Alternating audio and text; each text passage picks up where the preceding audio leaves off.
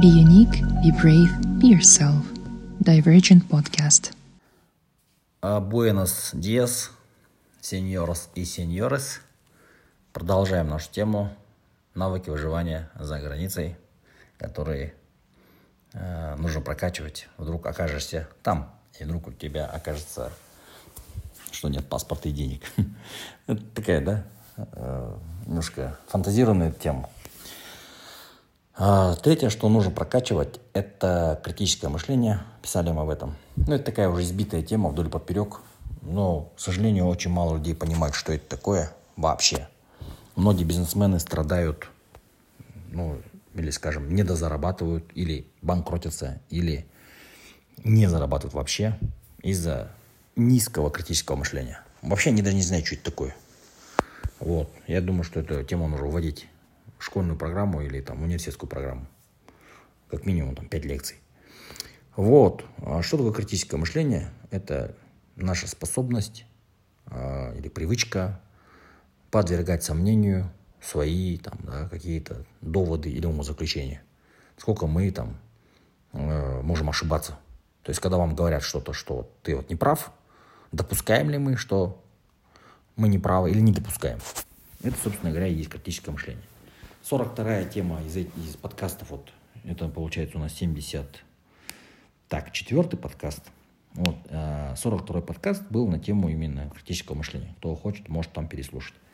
Но а, сейчас мы применительны к теме, если вдруг мы окажемся где-то там на чужой земле, мало ли, да, а, без ничего, то насколько нам поможет навык критического мышления. Вот. Поможет он тем, что другая страна, другой народ, другой менталитет, другой климат, другой пояс, часовой пояс, климатический пояс, э, ландшафт другой может быть. Ну, мало ли где мы окажемся, да? А в этот момент критическое мышление очень сильно нужно, потому что если мы привыкли, не знаю, там, солить что-то, а там это не солят, например, то мы будем там делать что-то неправильное. Вот. Но это вот именно Э, существуют же различия в культурах. И мы должны понимать это, что существует в разных странах разные вещи могут что-то разное означать. Вот, и в этот момент очень сильно нужно, чтобы критическое мышление работало. Вот, если оно не работает, то мы будем делать так, как у нас это делают.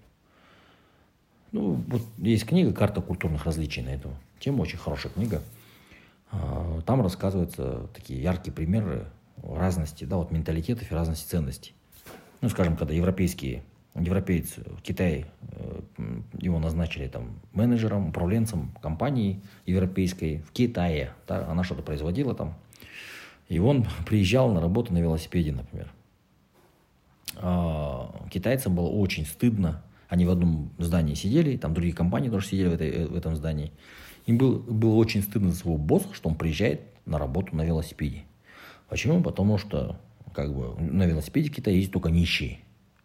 Если ты там более-менее э, там, человек, ну, ты хотя бы на общественном транспорте ездишь или на своей машине, не, не говорим там про Мерседес, да, если ты крутой там агашка или там управленец, владелец компании, ты должен обязательно ездить хотя бы на Мерседесе, на какой-то иностранной машине, да. Вот. Ну, вот это вот такая культурная фишка. А он не знал этого. Не знал, почему его, допустим, его подчиненные не уважают и стыдятся его, да, вот перед другими вот, сотрудниками других компаний. Оказывается, этого. Вот то же самое касается и разных культурных тем. Если вы там приехали в арабскую страну, какую-нибудь Саудовскую Аравию, там, не знаю, или э, Алжир, Египет, там, Эмираты, и начали с местным человеком поздоровавшись, сели, там, сразу начали говорить о делах, это признак такой бескультурии. Сначала нужно поговорить о семье, там, о, о верблюдах, о собаках, там, о чемпионате мира. Ну, как бы какие-то темы нужно пойти кофе выпить. Ну, как бы через какое-то время только можно говорить о делах. Вот, если мы не знаем этого, и когда нам потом предъявляют, мы можем злиться, а что такого, типа, а что, что тянуть резину, по делам говорить сразу и все. Вот, это все отсутствие критического мышления. То есть, если я что-то неправильно делаю, мне говорят, ты неправильно это делаешь, я должен как минимум подвергнуть сомнению да, то, что я там делаю. Возможно, я реально неправильно что-то делаю. Вот этот навык критического мышления, он нужен вообще везде где бы ты ни был, в своей стране, там, в чужой стране.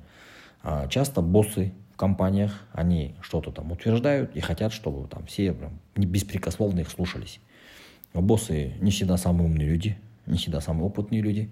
И когда э, они что-то говорят неправильное, и им никто не может в ответ ничего сказать, и сказать, шеф там, да, босс там, неправильно, так, так не надо делать, потому что за это он может уволить, например, то, естественно, там никто против не выходит, все выполняют его волю, а она неправильная. Потом все, ошибки, потери и прочее.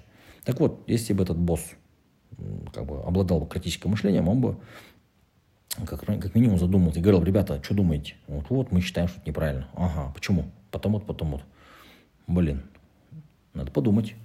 То есть вот кто критическое мышление развил, у того намного все лучше, чем у того, кто критического мышления нету, который считает, что он единственный прав. Вот. Ну, по Галлапу даже определенные таланты есть, которые препятствуют критическому мышлению. Тут self-assurance, когда вот в топ-10, у них критическое мышление слабое. Аналитик, когда слабые у людей тоже, они не, не подвергаются мнению себя. Вот, так что этот навык нужно прокачать. Он нужен везде.